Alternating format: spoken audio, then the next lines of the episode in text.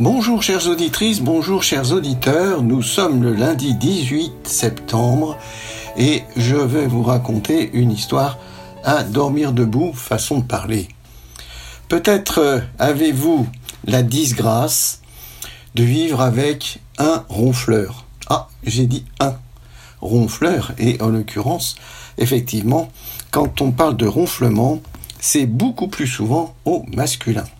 Alors, si euh, ce n'est pas votre quotidien nocturne, peut-être euh, c'est une expérience que vous avez vécue en vacances, euh, par exemple dans, dans un gîte ou un refuge, un hébergement temporaire, tant mieux pour vous, où le ronfleur est vraiment l'individu maudit, stigmatisé, parce que euh, il perturbe la nuit, même très courte des fois, de ses voisins. Euh, et il en est extrêmement malheureux parce que euh, il, est complètement involontaire de ces effets sonores nocturnes. Voilà, donc il est tout affligé de perturber ainsi le repos des autres. Près d'un adulte sur deux peut ronfler occasionnellement en dormant sur le dos. Mais c'est vrai qu'un bon nombre de messieurs euh, émettent des décibels euh, très puissants en ronflant. Et euh, comment ça marche? Pourquoi? Eh bien, dans un sommeil très profond, et il peut être approfondi par un, un excès de fatigue ou parfois par euh, la consommation d'alcool ou de certaines choses, euh, conduit à relâcher les muscles du pharynx. Et ce relâchement des muscles du pharynx va faire vibrer le voile du, palais à l'inspiration, c'est-à-dire que normalement ces muscles livrent un passage tout à fait libre à l'air qui circule, mais euh, dans ces situations-là, ce n'est plus vrai. Et donc, il y a cette, vibration puissante qui euh, va s'appeler le ronflement et faire un bruit terrible parfois. Alors, ça peut être, c'est sûr, une source de discorde conjugale. Hein, si c'est quelque chose de fréquent, de régulier, on sait très bien que on essaye tout un tas d'astuces pour euh, faire stopper le ronflement. On dit qu'il faut siffler. J'ai jamais vu que ça marchait tellement. On dit qu'il faut secouer l'autre pour qu'il se réveille un peu. Effectivement, en se réveillant un petit peu, il va arrêter de ronfler parce qu'il va reprendre un niveau de tonus musculaire qui va euh, éviter cette vibration de l'arrière-gorge. Et puis, euh, on peut tout simplement l'aider à se retourner et habituellement, ça va interrompre le ronflement quand il se retrouvera sur le côté, mais pas toujours. Et je connais des ronfleurs qui sont capables de ronfler dans toutes les positions. C'est des champions en la matière. Alors, quand on a cette expérience euh, régulière euh, du ronflement du voisin du lit, on peut finir par s'y habituer. C'est-à-dire que euh, par un exercice de relaxation, de détente et d'acceptation, on peut mettre le ronflement dans son sommeil, à soi, comme une musique, comme une berceuse. C'est comme ça qu'on s'en sort quand euh, on est inopinément à côté d'un ronfleur euh, pendant une période de vacances. Mais si la musique du ronflement peut arriver finalement à nous bercer, il y a un événement qui va tout perturber, c'est quand soudainement ce ronflement s'arrête. Et on compte les secondes en se disant, il respire plus, il respire plus, il respire plus. Puis tout d'un coup, un grand bruit, comme s'il sortait la tête de l'eau, et il recommence à respirer dans le calme cette fois-ci, jusqu'à la prochaine fois. Cet événement, c'est l'apnée du sommeil. C'est-à-dire que l'occlusion qui est incomplète pendant le ronflement, ce qui occasionne la vibration, peut devenir soudainement complète, c'est-à-dire que le relâchement des muscles va être total et que l'air ne va plus du tout passer. Ça s'appelle une apnée. Et une apnée, c'est un arrêt respiratoire qui dure plusieurs secondes, au-delà de 10 secondes, mais ça peut atteindre 20 ou 30 secondes. C'est assez inquiétant. Et c'est cette inquiétude qui va réveiller. Alors si le ronflement empêche de dormir, l'arrêt du ronflement par une apnée réveille carrément parce que c'est insolite. Un petit peu moins que l'apnée, il y a ce qu'on appelle l'hypopnée, le préfixe hypo euh, voulant dire en dessous de, un peu moins. Et c'est à ce moment-là un flux respiratoire qui est diminué de moitié. Et euh, quel est le problème de cette apnée du sommeil quand elle se répète? Eh bien, elle peut se répéter pendant une heure jusqu'à 50 ou 100 fois dans l'heure chez certaines personnes. Et quand on voit l'état du,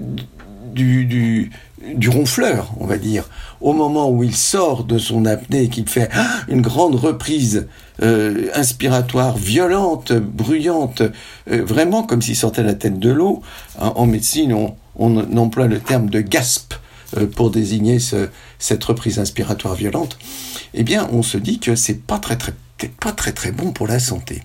Alors, dans l'histoire de la littérature, il y a un, un un monsieur qui est devenu célèbre pour ses ronflements, qui s'appelait Monsieur Pickwick, et qui a été décrit euh, dans les années 50 comme un personnage euh, obèse, euh, tellement gros, tellement rond, qu'il s'endormait même en parlant avec quelqu'un.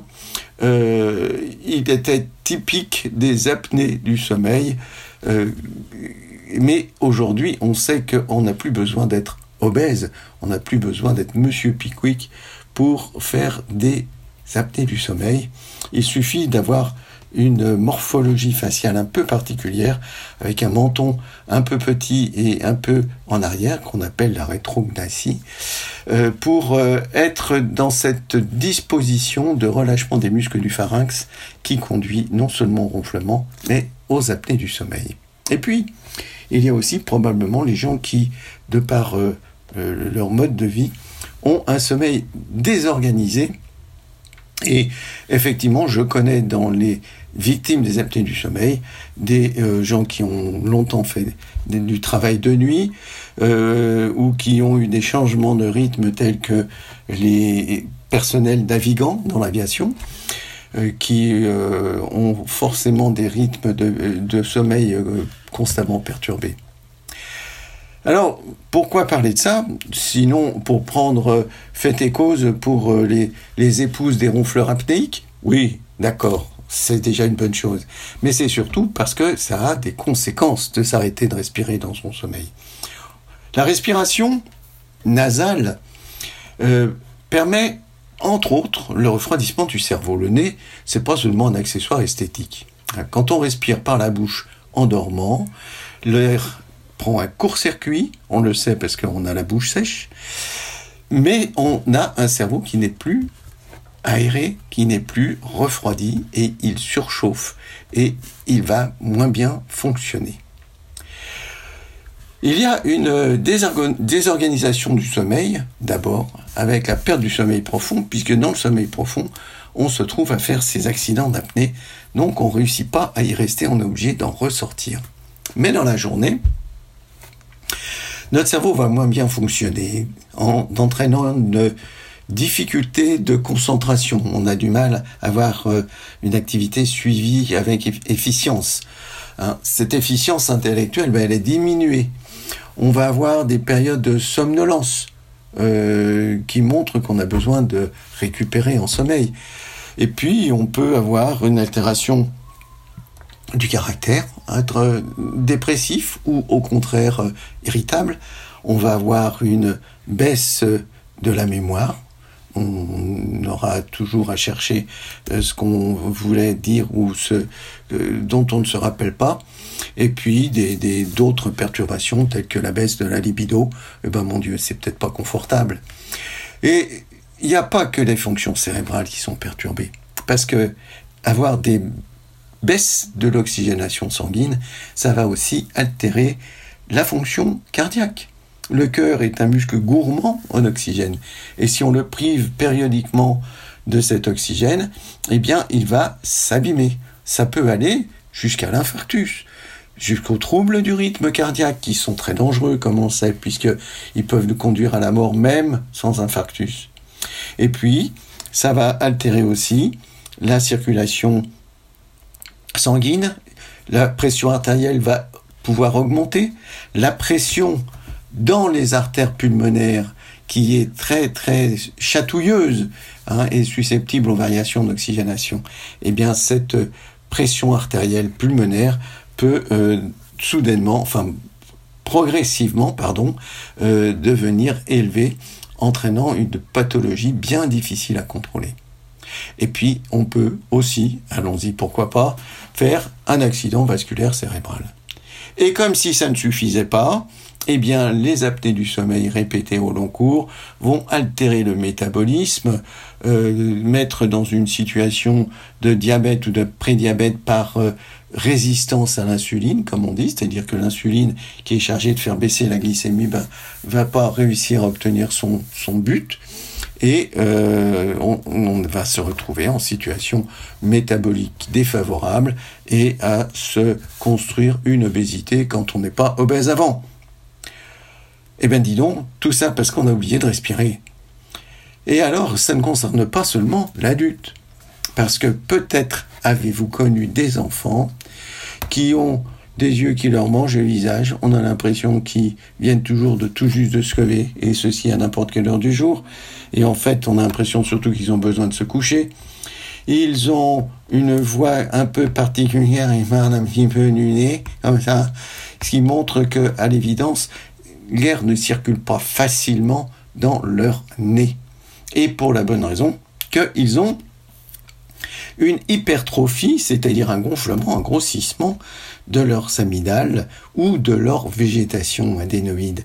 Les végétations et les amygdales sont des organes lymphoïdes. Ils font partie du système immunitaire et ils se trouvent comme des sentinelles à l'entrée des voies respiratoires et à l'entrée des voies digestives. Nos amygdales sont dans la gorge de chaque côté. J'ai parlé de sentinelles, c'est bien ça.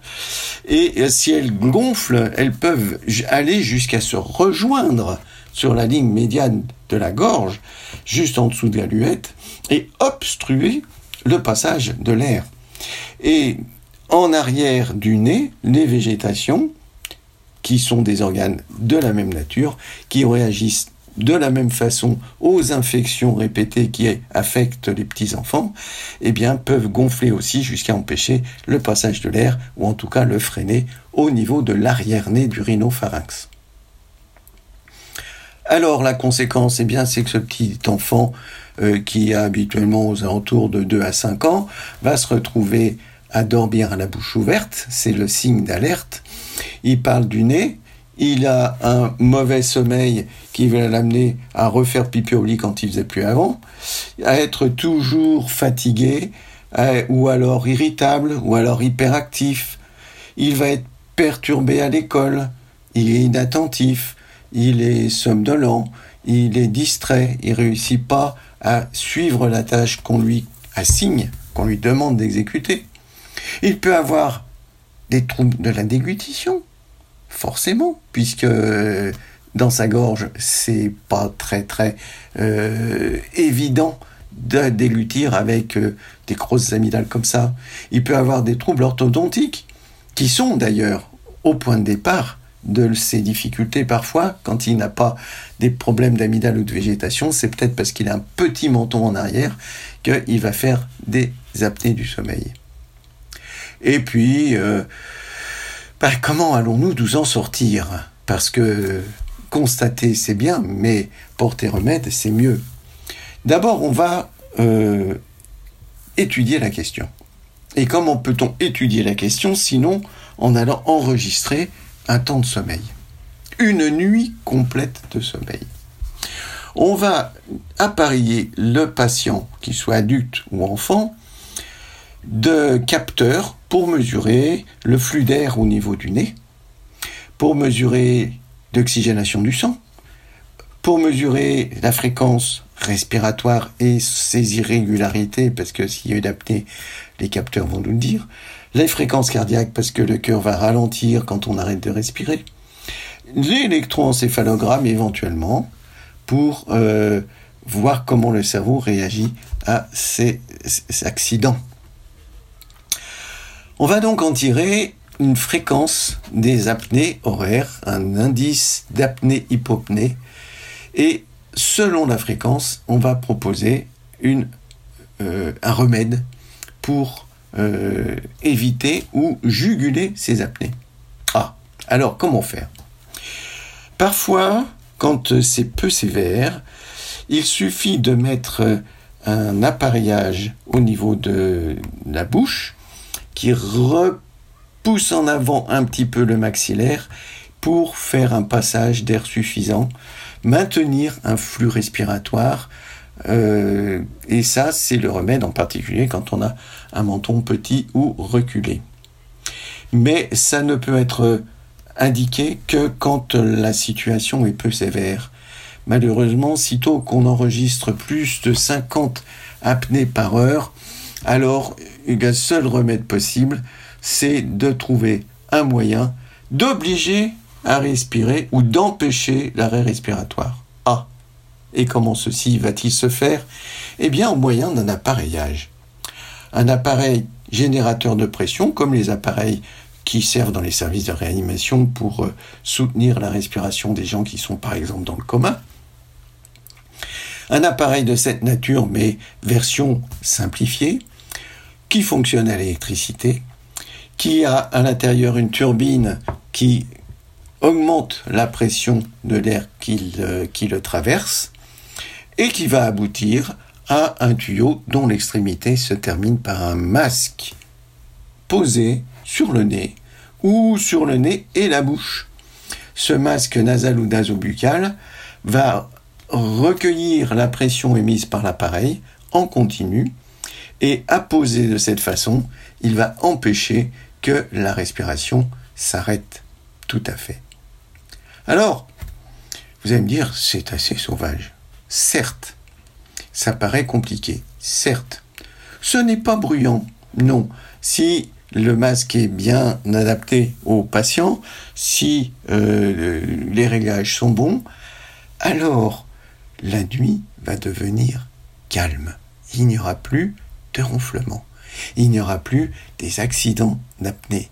Et le soulagement apporté est tellement grand que assez souvent, les patients se trouvent très vite en bon compagnonnage avec leur appareil. C'est un problème qui n'est plus du tout rarissime. Il touche maintenant un pourcentage non négligeable de la population.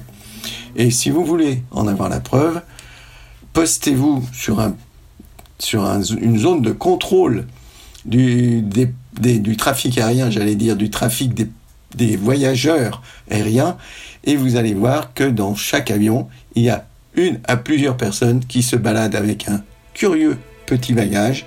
C'est son appareil pour pouvoir respirer tranquillement pendant ses vacances.